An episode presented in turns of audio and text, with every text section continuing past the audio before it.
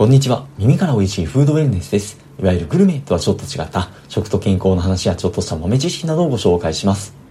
さて今回は以前にも取り上げたテーマの減塩に関するちょっと雑学チックな話なんですけれども、減塩減塩っていうのは今に始まったことではなくて、まあ昔からもうお題目のように言われ続けていることなんですけども、じゃあそれだけ言われ続けてきた日本人っていうのが今までにどれだけ減塩を達成できてきたのかっていう風な話です。今回お供にする書籍は、佐々木聡のデータ栄養はこう読むっていう本でして、佐々木聡さんっていう方は、東京大学大学院の教授で栄養疫学を専門にされている方なんですけども、ちなみにこの佐々木先生は、栄養と料理っていう1935年に創刊されたもう健康的な食べ方をまあ発信している雑誌にコラムを書き続けてられたらしいんですけども、その歴史ある雑誌に初めて減塩特集号が組まれたのは1957年の2月号だったんだそうです。となると約64年前ってことになりますよね。まあ、そんな前からずっと言われ続けているこの減塩って言葉がどれだけ日本人の食生活を変えてきたのかっていうところなんですけども、戦後から長きにわたって日本人の食生活を調べてきた国民健康栄養調査っていうものがありまして、この中では1975年から食塩摂取量の調査っていうのも開始をしてきて、まあ、それから現在に至るまでの、まあ、その食塩摂取量の推移っていうのを見ることができます。調査対象者全員の摂取量の平均値の推移っていうのをグラフにしたものを見ていくと、まあ、ちょっとグラフをお見せできなくて申し訳ないんですけども、1970年代後半には1日1人1日 14g ぐらいの摂取量があったところが徐々に減っていって1990年代頃からまた増えて 13g ぐらいまでに戻った時があったんですけどもでもそこからしっかり減っていって2018年には1人1日あたり 9.7g っていう風に、まあ、10g を割るか割らないかぐらいまでに下がってきています。ちなみに成人に限って言うと、2018年のデータでは、男性で平均 11.0g、女性で平均 9.3g、で、まあ、合わせて平均 10.1g っていう風になっています。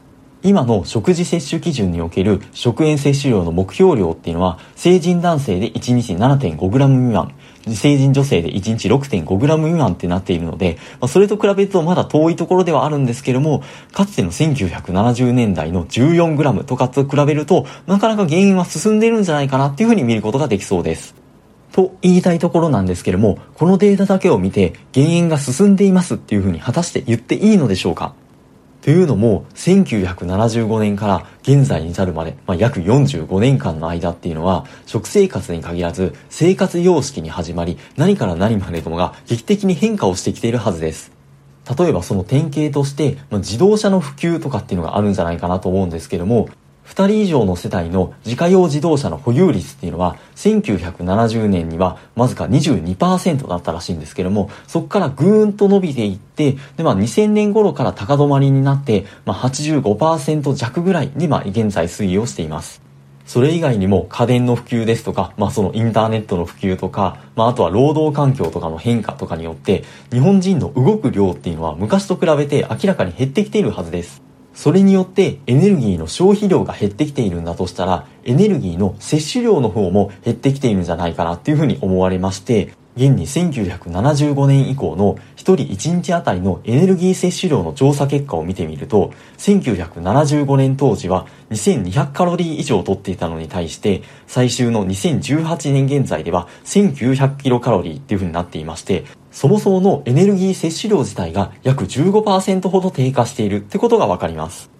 おやおやっていう感じがなんかちょっとしてきたんですけども、現にこの本の中では食塩摂取量とエネルギー摂取量のデータを使って1000キロカロリーあたりの食塩摂取量っていうのデータを出してグラフにしているものがあるんですけども、それを見てみると、1975年から2002年ぐらいまでは、その年によって変動はあるんですが、だいたい 6g 前後。で、まあ、ほぼ変わっていなくてですね、その後ようやく減少傾向になるんですけども、まあ、現在最新のデータでは 5g 前半ぐらい1000キロカロリーで食塩の量を摂取しているっていう風な結果になっています。この1000キロカロリーあたりの食塩摂取量っていうのは、その食品あたりのその食塩の量がどれだけ減っているのか、すなわち減塩ができているのかどうかっていうのの指標になりそうなんですけども、まあ、その近年だけまあちょっと減少に転じているとはいえ、先ほどの1日あたりの食塩摂取量だけを見たデータと比べると、あまり減塩が進んでないのかなっていうふうな印象があります。ということは、最初のデータで食塩の摂取量が減っているように見えたのは、単に生活様式の変化で運動する量が減って食べる量が減ったから、それに比例して食塩を摂取する量が減ったんじゃないかっていうふうな見方もできまして、ちょっとうがった見方をすると、より日本人が運動をしなくなると食塩の摂取量はさらに減るかもしれないっていうふうにも言えるんですけども、もちろん運動は大切なんでそんなことではないんですけども、少なくとも根本的な原因が進んでいるっていうのはちょっと言い難い状況みたいです。またそれ以外にも、まあ、日本ってそもそも高齢化がどんどん進んでいってしますよね。で、まあ、人口構成も、まあ、高齢の方に、まあ、シフトをしていく中で、で、まあ、年を取れば取るほど、やっぱりその活動量も減ってきて、食べる量っていうのも減ってきますよね。ということは、食塩摂取量が減った要因が高齢化っていう風な見方もできまして、まあ、もちろん正しい現象の要因とかっていうのははっきりわからないところではあるんですけども、もはやここまで言うと原因が進んだっていうのにはちょっと言い難い状況なんじゃないかなっていう風にも思います。このデータの見方っていうのもなかなか難しいところですよね。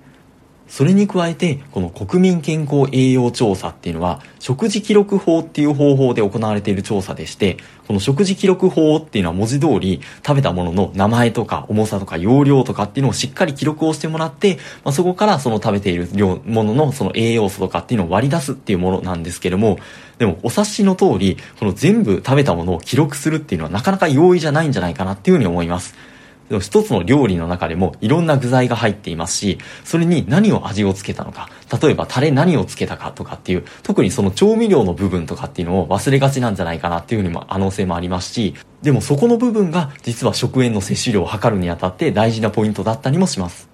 なので、食塩の摂取方法、まあ他の栄養素もそうなんですけども、を測る方法としては、ちょっと不正確な部分があるんじゃないかっていうふうに言われていまして、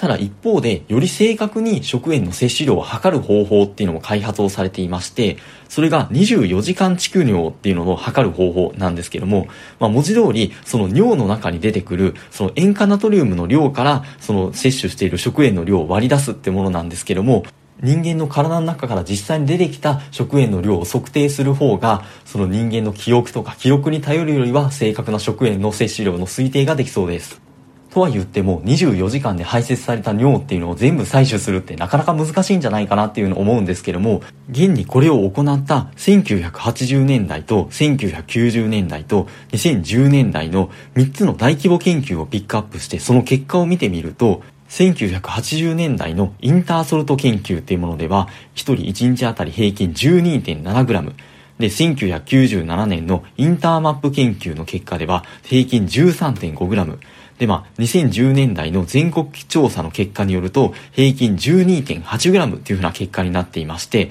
だいたいまあ 13g 前後で推移してみて、最初に出てきた食塩摂取量のデータよりも多いですし、この研究期間中の20年から30年間の間、ほぼ減塩が進んでいないっていう風な結果になっています。なぜ最初に見た食塩摂取量の推移のデータと、ま違う結果が出ているのかっていうところは、やはり国民健康栄養調査で行われている食事記録法っていうのが、まあ、大変すぎてなかなか困難っていうのがまあ挙げられるのかもしれません。でも実際に、まあ、この調査に参加してくれる方っていうのも、まあ、年々減ってきているらしくてですね。特にこういった調査に協力してくれる方ほど、もともと健康的な生活を送っている方が多い傾向にあるらしくてですね、もう参加率の低い調査ほどこの傾向は強くなるっていうふうに言われまして、これをヘルシーボランティアバイアスっていうふうに読むんだそうです。もちろんそれ以外にも記録漏れとかミスとかっていうのも十分あり得ますし、あとはもうそもそも記録するのが面倒だからっていうことで、その記録する対象の日の食事をまあシンプルにしてしまったりですとか、あとはやっぱり外食とか、まあ、自分で作らないことが増えることによって、そもそもこの中に何が入っているのとか、どれだけ食塩が含まれているのかっていうのを算出するのが難しくなってくるのも一つの要因っていうふうにも言われたりしています。ということで、食塩っていうのは、もうあからさまにこの食べ物みたいな感じではなくて、もういろんな食事に普遍的に含まれているものなので、それって短すぎてなかなか測定が難しいっていうことがありまして、実際日本人の食塩摂取量も本当に減っているのかどうなのかっていうのは、なかなかよくわからないっていうのが結論になります。とは言っても、いずれにせよ、日本人の食塩摂取量っていうのは、まだまだ多いっていうふうにまあ考えられまして、ではその、今からの減塩をしていくことによって、将来の血圧の上昇幅を抑えられるっていうふうなデータもありますので、減塩っていうのがお題目に終わってしまわないような社会的な施策も必要かもしれないですし、まあ、個人の行動っていうのも求められるのかもしれません。ということで、もしこのチャンネルよろしければ引き続きフォローですとか、良かった放送回、いいねなどしていただけますと助かります。引き続き素敵なフードレンスライフをお過ごしください。本日もありがとうございました。